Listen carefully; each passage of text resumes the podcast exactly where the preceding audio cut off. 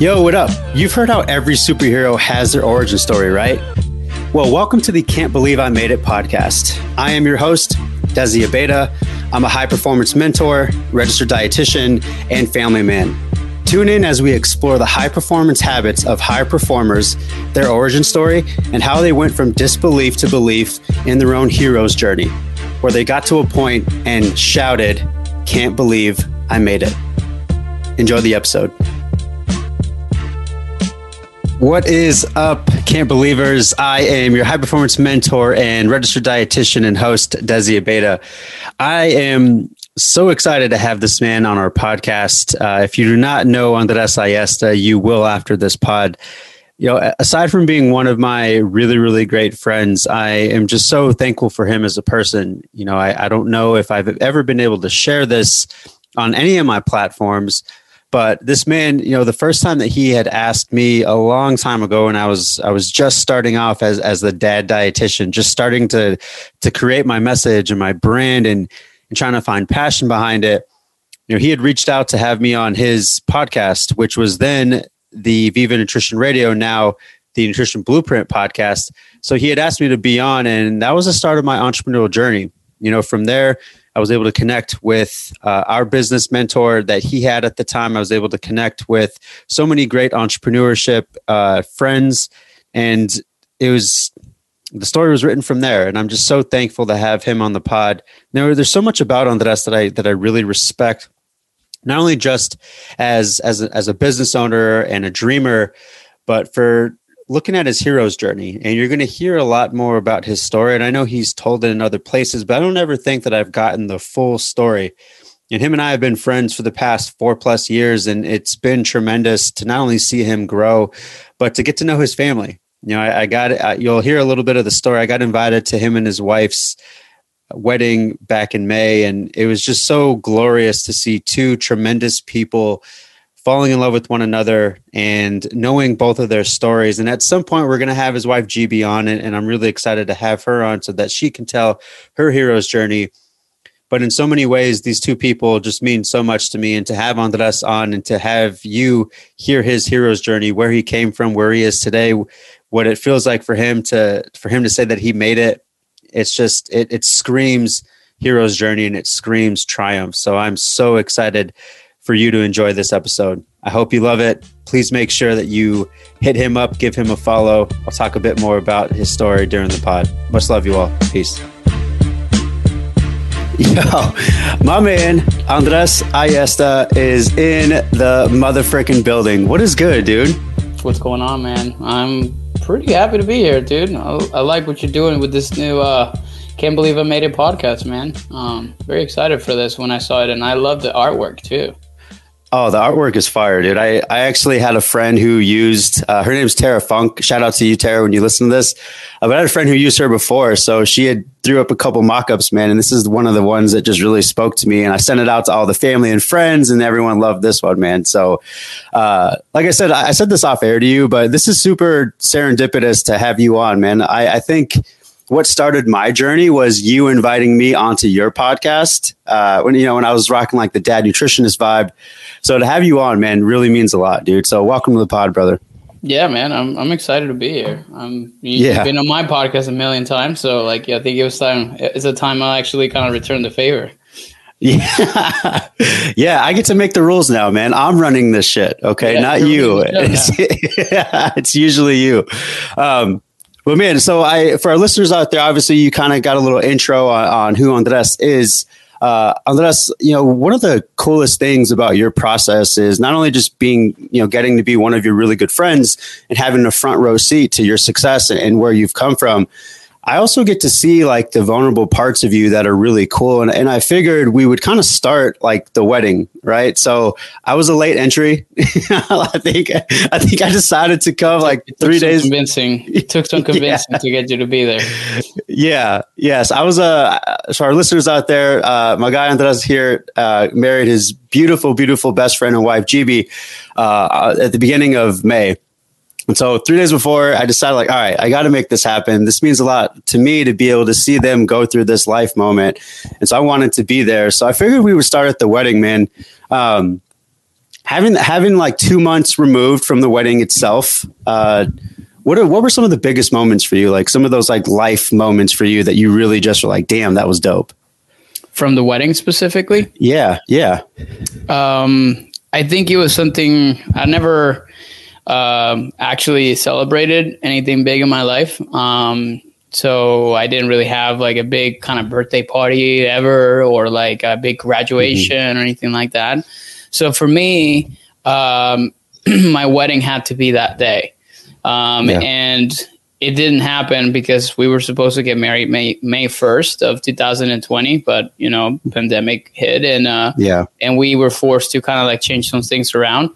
Um, so obviously that was, that was a big thing for us. Um, and, and it happened. It was like everything that I've really envisioned it to be. It, it kind of went by too fast. Um, but, yeah. uh, but it was, it was that moment for, for me and, and, and for me to be able to kind of share that with friends and family. Um, And, and and just kind of like share that important day of my life with my, yeah. like you said, and my best friend and my partner in, in crime and my partner in life, uh, G B.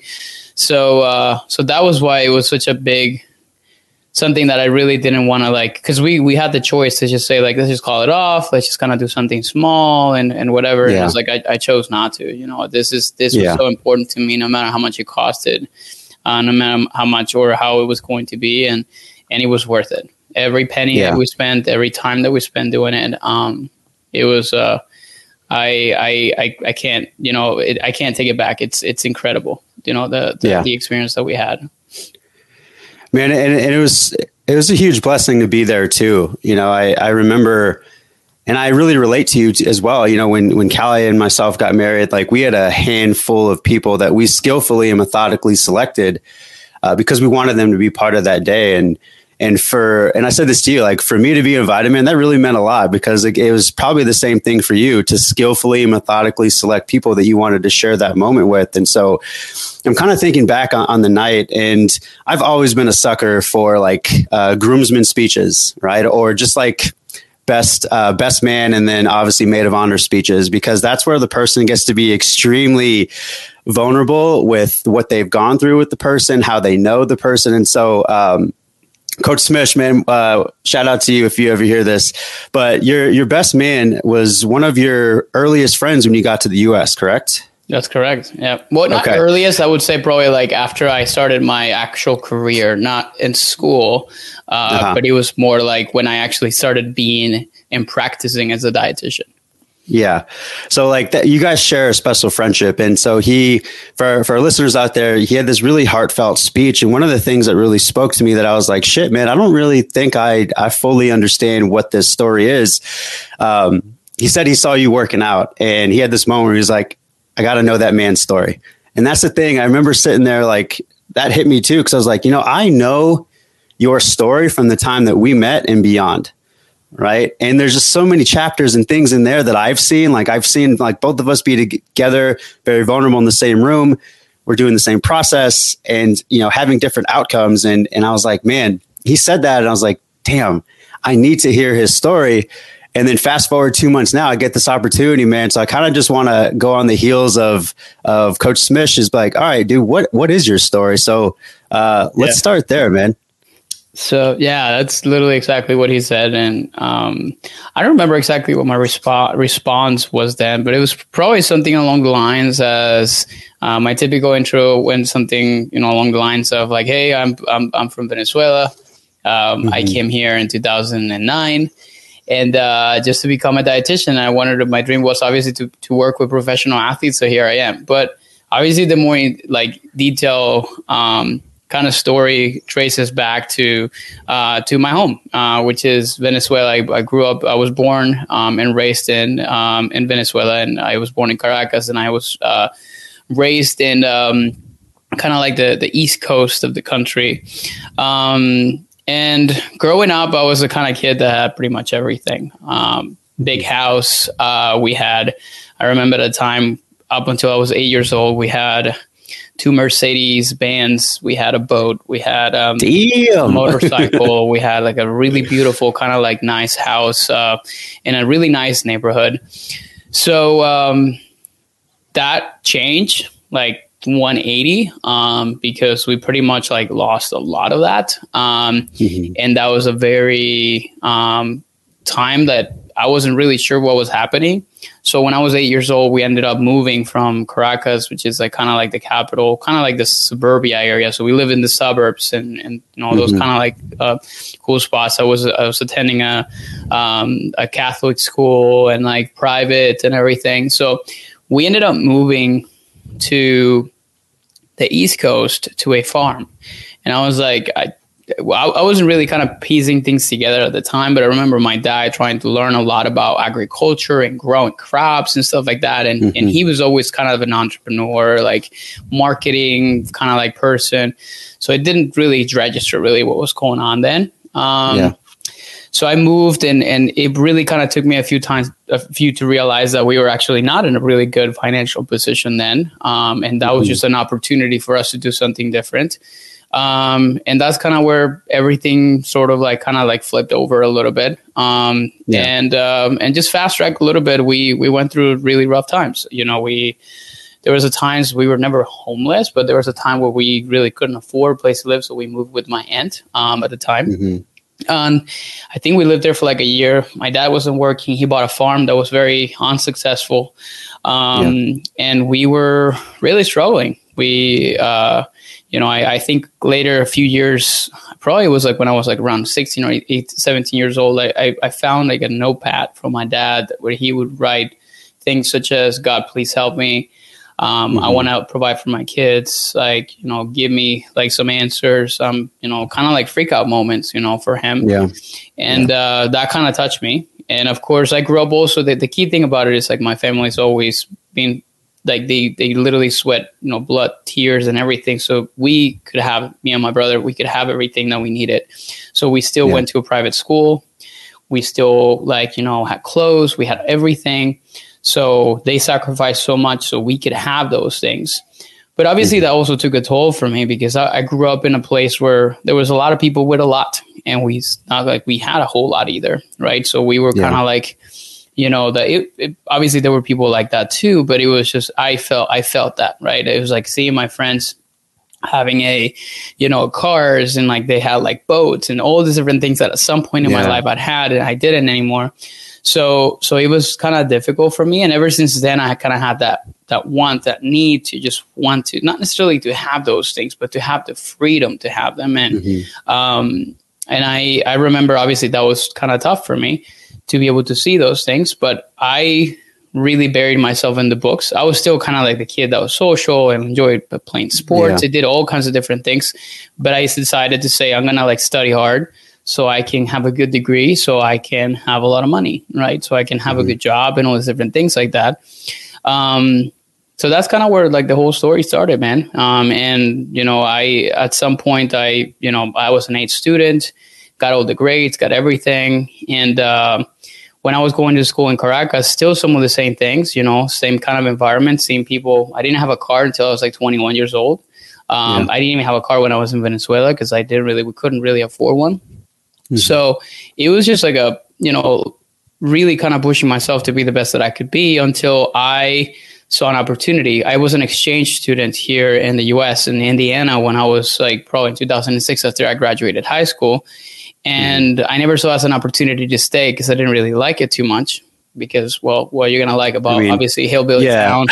And, uh, yeah. and like, yeah, I was like the only, like, you know, quote unquote Mexican, even though I wasn't Mexican, uh, that was there. um, so it was, uh, I went back and, and obviously that's when I started school and, and I, you know, there was something that was just not clicking. But there was a very turning point in my life when, like, this is where I made, like, this, like, drastic, massive decision to change and to do there, something different because I was obviously kind of living the college life, but a little bit mm-hmm. too much. I was the kind of kid that was, like, drinking pretty much every night of the week. I was, yeah. like, I was still going to school. The thing about me is, like, I would be partying. I would do all different things like that, but I would still show up for my, my – You still got your I stuff still, done. I yeah. got my stuff done. But, yeah. but obviously you get to a point where, like, sometimes even my parents were worried about it. Um Because when I was thirteen, in order for us to be able to have the things that we had at some point, my dad had to make a really tough decision to leave, not leave us, but to leave our house to go and work in a different place. And ever yeah. since I was thirteen, we never been a family that's been in the same household. Um, up until I left, right? So like that was obviously another big kind of turning point in my life. Mm-hmm. So um, I, you know, because of that same reason, like a lot of times, like we kind of have some like the issues in terms of family and different things and, and the, the different areas. But I found myself a lot in alcohol and, and, and all those different kinds of things, not necessarily as a problem, but like, I was just, I just wanted to have fun, right? I didn't really yeah, make yeah. money. Didn't really kind of give a shit about anything else. I just needed to go to school, get the grades, and then just yeah. have fun. Right. So it was not until I think it was uh two thousand eight, I think, remember it was June twenty-fourth, um, hanging out with my friends. Uh, my mom was using my mom's car. I think it's probably like a Friday or Saturday night. Went out, drank too much. Um, drove, you know, drunk. And then I actually had a really bad car accident. Um, and I fled the scene, you know, being in my state of drunkenness that I don't even remember what was kind of going through my head as if yeah. nothing happened. And the worst part is like, I didn't even go back to go home because I was scared. I actually went back to go party. Um, yeah. and that was like a big, like, holy shit, what the, what, what, what the hell am I doing? That's a moment and, right there. Yeah. Yeah. And, and I actually got chased by an actual like off duty cop at the time. Like, and he just saw everything that happened. So he stopped me. He was just so mad. And he's just like, follow me. You're going to go back to the scene. And the first thing that happened, then I got out of the car and then there was like three or four people in the car. They, the car was just like total, like I couldn't really do anything. Hopefully, thankfully everybody was fine. But like, yeah. you know, this, this girl just looked at me and just like slapped me like real hard. Um, mm-hmm. And it's like, how dare you? Like, how could you do this to us? Yada, yada, yada. So it was a tough moment. And obviously Venezuela is the kind of country where you can kind of get away with shit. So yeah, yeah. You know, just have to pay things off and whatever. And like, I mean, that's the kind of things in here would have happened. And I probably would have seen some days in jail or like it would have been a, you know, license removal or whatever. Like, of course yeah. it wasn't the case, but it, it wasn't really that, The, the the issue or like the thing of my me kind of getting rid of that. It was just the fact that it just changed me. And I said, I yeah. can't keep doing this. So I decided to apply for scholarships. I had already applied for scholarships, but I turned them down to come here to the U S. Mm-hmm. Um, I turned them down because I realized that I, I, I didn't think it was possible for me to do it because of money. Um, yeah. But I just, that weekend, I literally just said, like, I'm done with this. And I, I yeah. contacted the, the the scholarship coordinator, and she literally just said, you're still on time, but you have to hurry up. So from uh, June twenty-fourth up until August twenty-fourth, so two months, I accepted, uh, um, you know, to, to go to the University of Southern Indiana and um, in Indiana. I had to move different cities so I can go back home, remove all my stuff, get my visa situated, get my passport. All those different things happened in a period of two months, which some people say like it's impossible the way, like, I don't know how you did it in two months. Yeah, all yeah. I know is that ever since I made that decision, everything just kind of like picked up momentum and everything mm-hmm. just lined up for me to, for, for that to be exactly what needed to happen.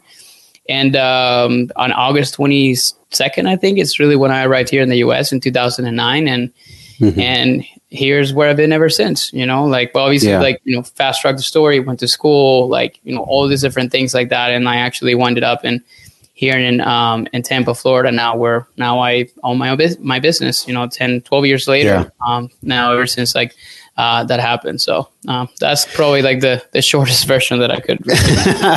No, I'm going to make you dive into a little bit more because I think you mentioned a couple life moments in there that I, I kind of want to dig into a little bit on that. So, um, I mean, you talk about having a lot of things and, and having a lot of privilege at the age of eight and then moving and not really understanding why. And, and I, and I would like to sort of dig into that a little bit. So did that have anything to do with what was going on with the political situation in Venezuela?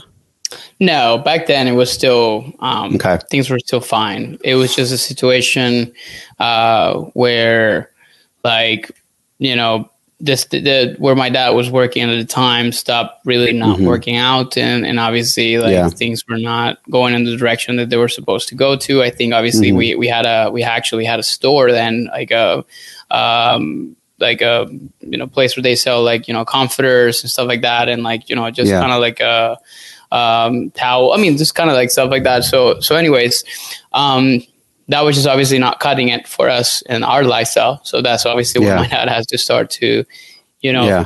giving away things. And it was like, okay, like, yeah, just take the boat as our payment and all different things like that. So that's kind of where, where we we had to make some rash choices, but it wasn't really necessarily political, economical. Yeah, sure, like mm-hmm. that's probably what it all started. But um, that was back, yeah. back in like probably like ninety-six. That was before yeah, yeah. Chavez eras and stuff like that. So not necessarily related to that. Yeah. Yes. I mean, you, you talk about this other life moment too, obviously with what happened with the crash and everything. So, I mean, you completely transformed your life in two months. What were some of the messages or some of the people that got you through that two months where, I mean, I would agree. I mean, I've had my own issues with uh, going out of the country. So to be able to do what you did is is super impressive. So are there people or moments in your life during those two months that you were like, this, this has to change? No, it was just me. Honestly, I think it was at a time where like I, I just had to make, I, I, at the time I was dating somebody that was here actually. So that was, obviously there was a bit of an incentive for me to come back. Yeah. Um, and, uh, and we had a long distance relationship and, and all that. So like, that was the first person I ever shared that with. And I was like, hey, like I, I need to make something different. And, mm-hmm. and obviously she was happy and, and, and all that. And she's like supportive. But honestly, I think it was just me making a decision. In fact, I didn't tell my parents for like until I had everything situated. So I, I was like, so you're about probably, to like leave. yeah, it, it was probably took a couple of weeks. Um, yeah. Once I kind of contacted people that I needed to contact and like making sure that this was happening. And it was not until like I was like, hey, um, I'm leaving. Um, and uh, I this is how we're going to be able to make it work. Because they were still, my parents were still supporting me. And one thing about them is like, they've always supported every, every decision I've ever made in my life. So yeah. they thought about it. They're like, no, we'll make it work. And my dad has always had a saying um, since we were little, you know, and still does to the same day, which is like, God would always, God would always provide. Um, and like, he lives by that, you know, like every time like things become difficult or tough or like we're filled with uncertainty, he always says that. And I was like, and mm-hmm. he said that, it's like, God will provide. So yeah. let's just, just jump and, and, and let's just take that risk. Uh, yeah. So we did. And it was obviously the best decision I could have made. Yeah. You know, you and I have joked, uh, obviously in our friendship about where you landed in the U S. Um, I would not have, have chose the Midwest. That's just me. I didn't choose it. It chose me. It chose you. So getting there, I mean, we've, we've had some funny stories about like you being at Applebee's and, and whatnot too, man. So let's go back into that time in your life. Um, what were some influential moments during that time? Because I mean, correct me if I'm wrong here. I mean, how, how was your English at that time? It was good. It was, I, I, because I was already being an exchange student. So like okay. language has never been, even when I came here, language has never been a barrier. I mean, I had a pretty strong accent in two thousand six when I moved here. Um, yeah. But obviously that got solved after I was dating somebody for so long and, and all that. So by the time I came here, it was just, yeah, it was, English was never an issue. Mm-hmm. So if we're kind of thinking about that time, uh, let's kind of fast forward to getting you to, to Florida. Um, I really always love the story of you and G B. So yeah, man, let's, let's kind of dive into that a little bit. When, when did you meet G B and, and tell us about what was going on? So that was actually not until a little bit like after. There's a lot of things that kind of happened in between. So I, mm-hmm. I, I went to school in Indiana, um, and, uh, still obviously like this is obviously the first time I had my first car, the first time I rented my yeah. own like kind of like apartment, all these different things. So it was like all these new things to me, which you never thought it was like possible. And that's obviously the kind of things the U S kind of gives you compared to a third world country, the yeah. opportunity to have those things by working on an Applebee's and like being a server in a restaurant. Like, yeah. So, yeah. so that's obviously some of the things that, um, that really kind of helped me do those things. But uh, I was still kind of like being trying to be that A student because of the fact that mm-hmm. they told me like in order for you to be able to kind of get this scholarship, that whatever not scholarship, the internship that you want in dietetics, you have to get that internship. You mm-hmm. have to really show up for you have to show off like you had to really show really good grades, all the different things like you that have to be so competitive. They, yeah.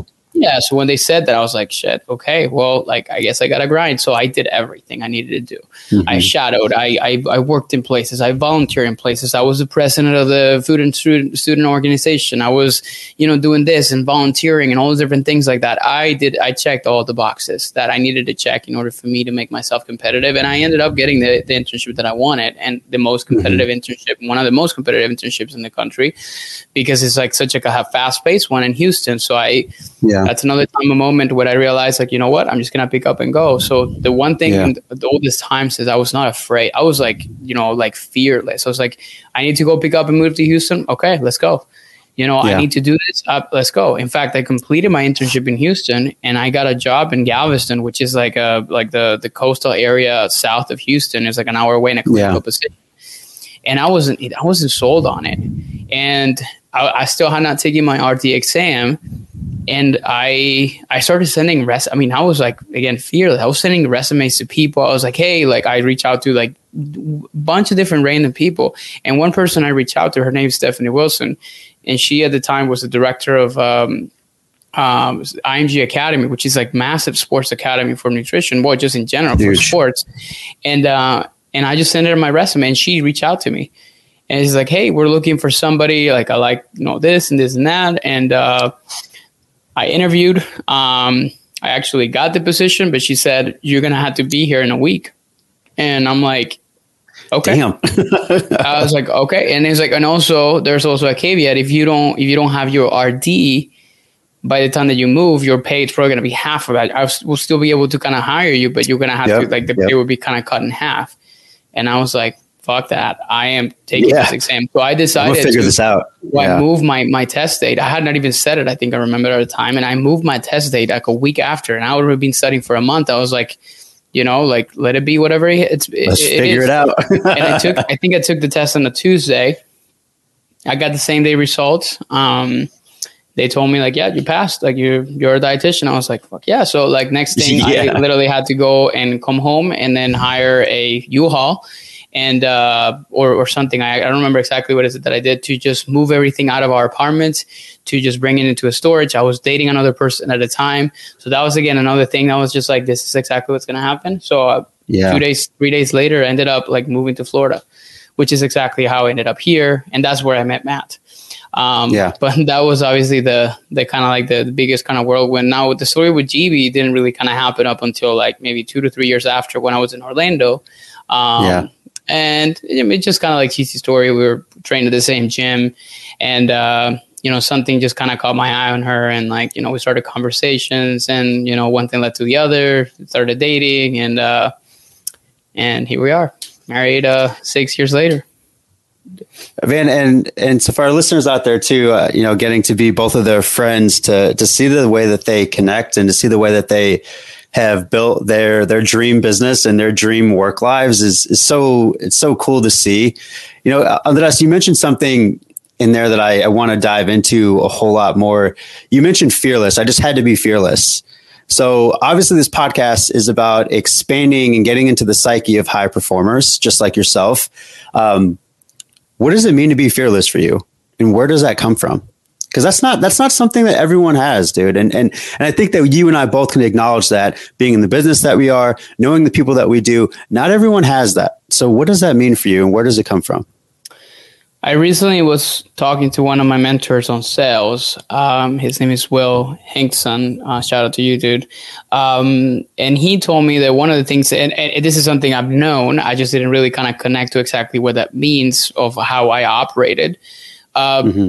But there's like two kinds of people in this world. That there's the people that are um, uh, courageous, and there's people that are like, you know, that kind of choose to be more, and not necessarily in a demeaning way, but cowards, right? The cowards are the kind of people, or the cowardice, like kind of like my mindset is like the type of mindset mm-hmm. in which you know that there's a decision that you need to be made to be better at something, to improve, to just go to the next level. And you know, it's the right choice, but because of the fact that it kind of falls outside of your comfort zone, and that's obviously that at the edge of your comfort seat, right? Mm-hmm. You choose to simply step back and retreat, and you say like, "I, it's it's not the right time." Yeah. The mindset of a, um, you know, not cowardice, but instead of like courageous or courage, it's mm-hmm. you look at that edge of that seat, and you're like, "Okay, this is the decision that I have to make. I have no idea where I'm going to land. I have no clue what's going to happen." And it could be terrible, it could be great, and they still make the decision to move forward.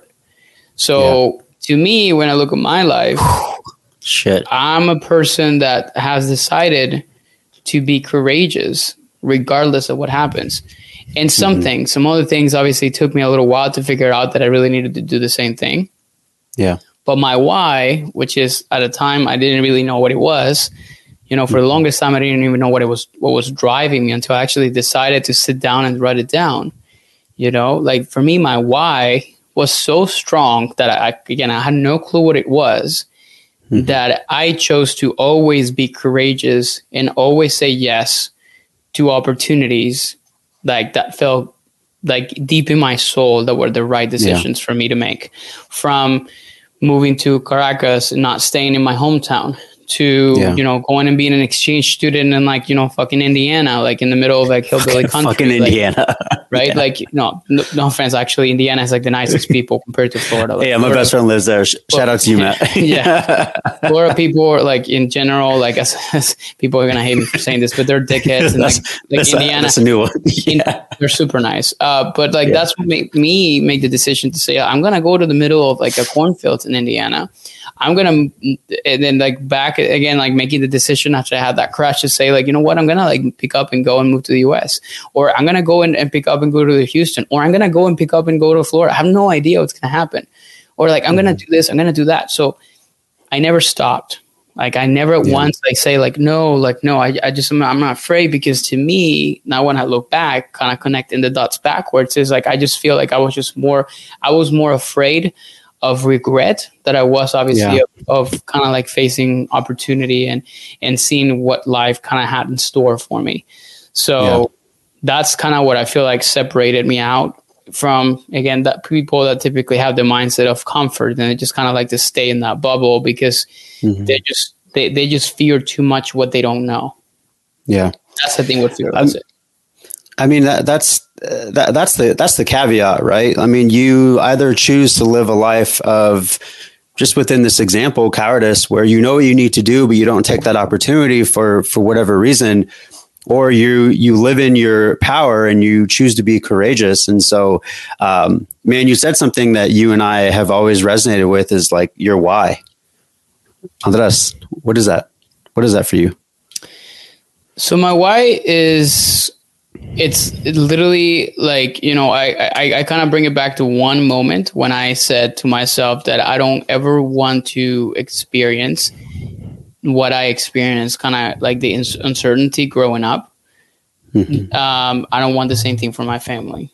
And to me, that was reflected on finances and reflected on money, and not because money buys solutions, but because mine, money gives me in a certain way the freedom of choice for many things yeah. that I can do in my life.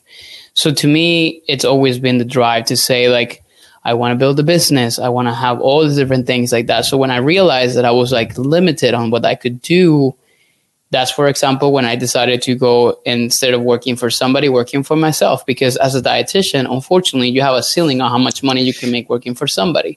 Right. one hundred percent. Or working in a, yeah. in a in a hospital, or working for like, I mean, like I like the highest like paying dietitian that working for like in an N F L teams, they're still like they're they're making now what we my our company kind of makes in like, you know, in a year. Right. Yep. So, which is like, again, at the top, like when they're freaking fifty years old. That's right? the so top, like, top. Yeah. Yeah. That's the top. I was like, I don't want to be, you know, that person that is like climbing up and then like working for somebody else's dream or working for somebody else's. So like my why's root is rooted on my wanting me wanting to kind of build a family that like has the freedom of choice and that money doesn't become an issue. And more yeah. deeper than that, to be able to, to kind of pass on to generations and leave a legacy that can stay.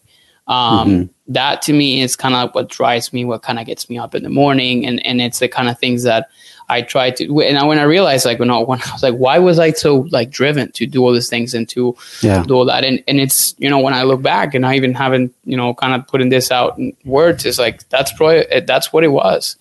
You know, yeah. that's why I was so fearless to do whatever it took for me to do that. And I, I even write it down. Like when I was, uh, I think it was like twenty-four years old.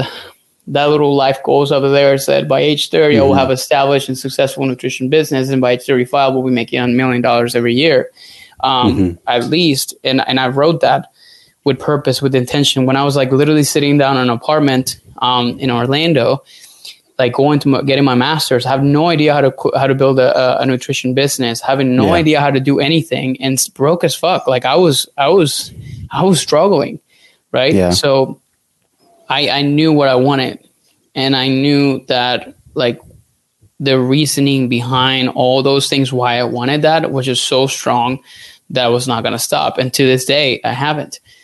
You know, yeah. that's, that's, I think what, what that why was for me, and still is. Man, that makes, that makes total sense too. I mean, we're, we're kind of going across, I'm pretty sure I just found myself a title for this pod, but we'll, we'll, we'll get after afterwards. Um, fearless, this theme keeps coming up, right? So you just did something that was pretty fucking fearless recently that you celebrated, that took ten plus years. I'm pretty sure, if I understand that correctly. So that's mm-hmm. uh, you becoming uh, an American citizen, correct? Yeah. And and I think that's not something I did, like, as in, like, I, I'm, I'm fearless, I'm going to do it, because it wasn't really a choice that I, I could have made. Um, yeah. But becoming a U S citizen is, a, well, first of all, it's a privilege, but it's it's definitely one that comes with a lot of, like, obstacles in order for you to be able to even get to to become eligible to be one.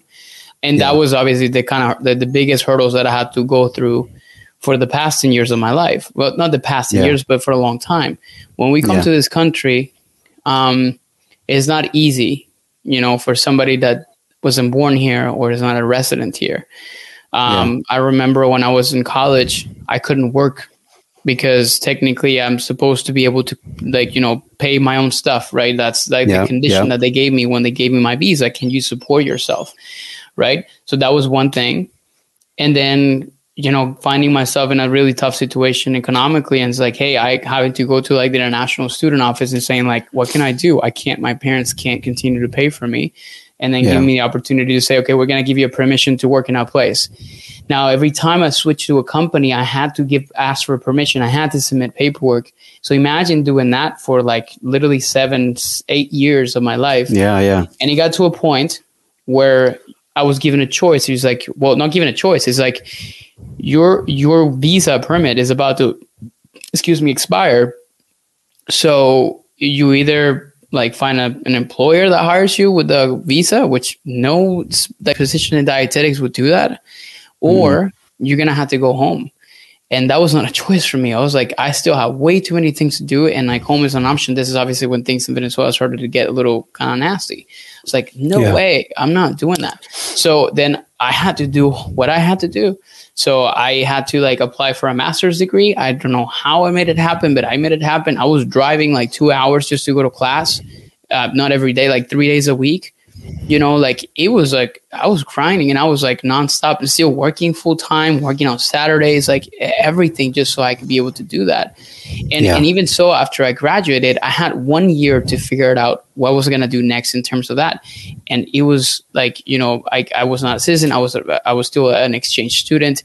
I, I established sure. a company not knowing if that was a legal thing to do, right? Somebody yeah. just told me, yeah. employers was like, hey, as long as you pay your taxes, they shouldn't really kind of be putting a spotlight. And, you know, like, well, I did it. Like, you can come after me now, but hey, I'm a U S citizen now, so they can yeah. do whatever they want. So but it's good. I, yeah, so, but I, I I did things that I, I needed to do back then just to make sure that I was able to to kind of stay here. So, so yeah, I, I, I became, I, I was privileged enough to now, two weeks ago, become a U S citizen, which is obviously kind of like the, not the end of a chapter, but it's more like, you know, like the final end goal of like a twelve year journey where yeah. like I saw myself being here and then calling this home. Right. But it, I, I was kind of like faced with a lot of hurdles in order for that to be the case. And that's why they make such a big deal out of that event, because it's, you know, it's not easy and it's yeah. expensive and it's, it's like tedious and it's like, yeah, you either do this or you're gonna gonna have to deport. You're gonna have to like send you home and whatnot. So and mm-hmm. there's millions of people that go through that every day right now. Yeah, I mean, we mentioned this on your pod. Uh, you know, seeing, and we'll make sure that we put this in the show notes so that you could see the image, because it's such a fruitful image of uh, you and your getup. You know, got some American flags in your hand, and, and the type of joy that I just saw. It's like that childhood joy that you're just like, oh my god, like I just want to smile with the person. Now, you and I talked about this, and you had said, man, uh, the outcry and the support has been so phenomenal. Uh, and you had mentioned too, like, dude, I shed some tears, right? And and I and I kind of want to ask you, like, what part of that journey? I mean, you sort of went on it, like you you talked about how tedious it was and what you had to do to try to figure it out, driving two hours to school and whatnot. Like, what were the what were the tear breaking moments for you during that process? I think like almost it, it, I get, um, I guess like the best way to describe it is like, you know, still trying to be courageous to wanting to do things, but not being able to do them because there were other things outside of my control that I couldn't really kind of yeah. like control myself. But I also found myself actually in a, in a very like tough period of my time, of my life. And when I was like two thousand fifteen or so, when I was just that negative Nancy, I was just like that victim mentality, like everything is happening to me and I can't mm-hmm. believe this is happening. This is obviously like, I, I was just living a very scarcity mindset. That's another big kind of yeah. like, and I realized that most of my life I've been in that kind of position, right? To me, yeah. like, you know, spending money and all those different things like that were so difficult for me.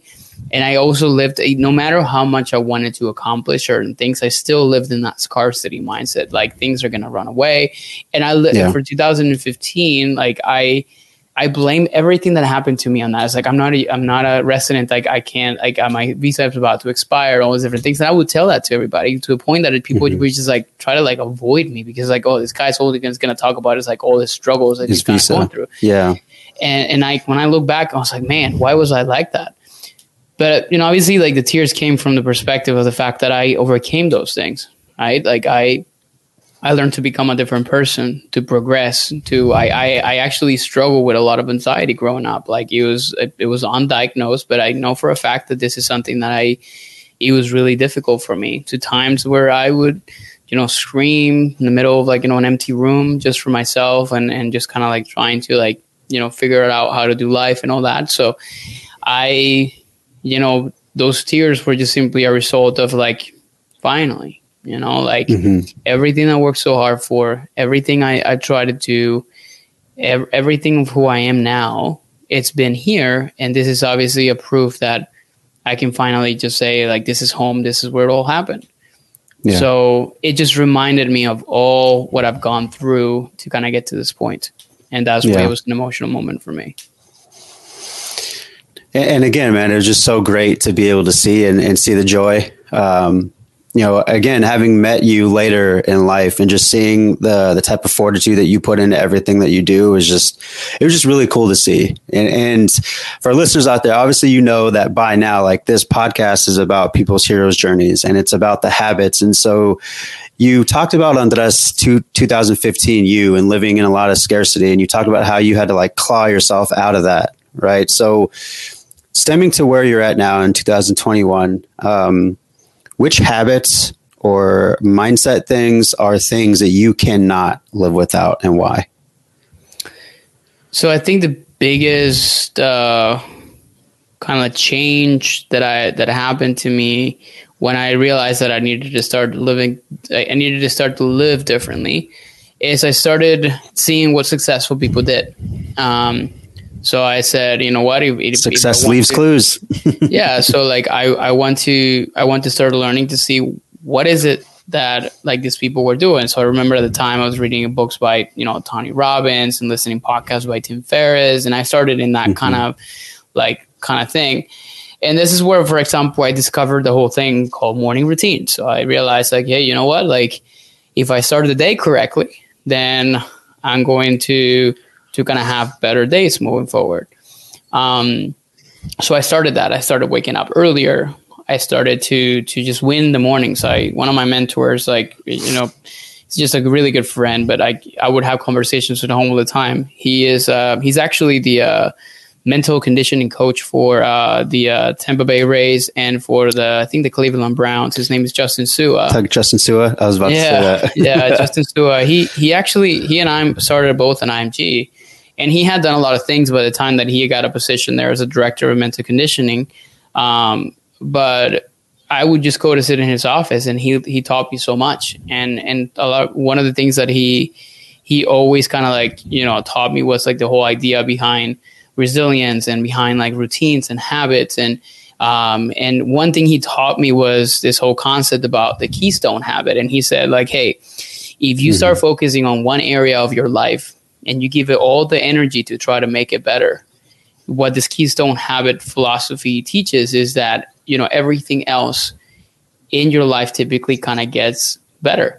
Um, and yeah. the keystone habit is like, you know, they also think about it kind of like a, like an arch, right? And it's like that keystone, like that specific piece that without that yeah. piece, the whole thing kind of crumbles, right? So when you focus so much on that specific piece, your entire like life, like arch, like, typically just kind of like makes sense.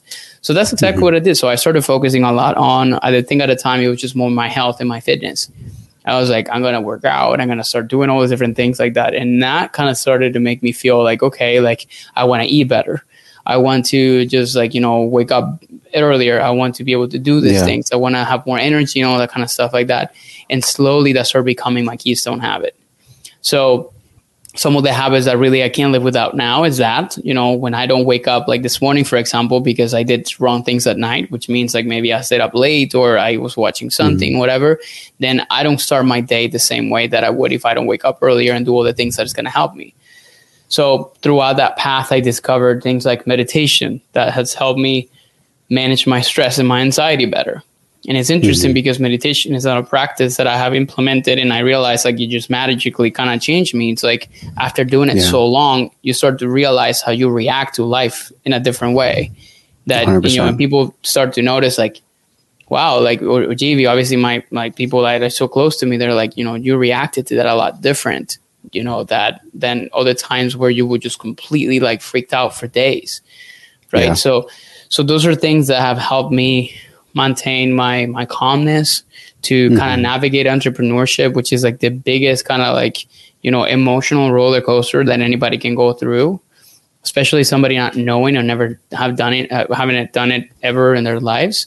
So mm-hmm. that's what I think it kind of keeps me centered. Um, and when yeah. I try to like, when I deviate a little bit more from that center, I try to bring it myself to like, you know, like I also journal a lot. So I, I write my thoughts, I write my things, I write like what's kind of happening. Gratitude is a big thing for me now that it's, it's yeah. also so ingrained. And I try to reflect on that. Like, what am I grateful for today? Like I actually wake up this morning, you know, like I, there's people that don't have that luxury. So yeah. those, those are big, big ones for me that I feel like are, have helped me shape like my, my day, my weeks, my, my months, my, my years. Yeah.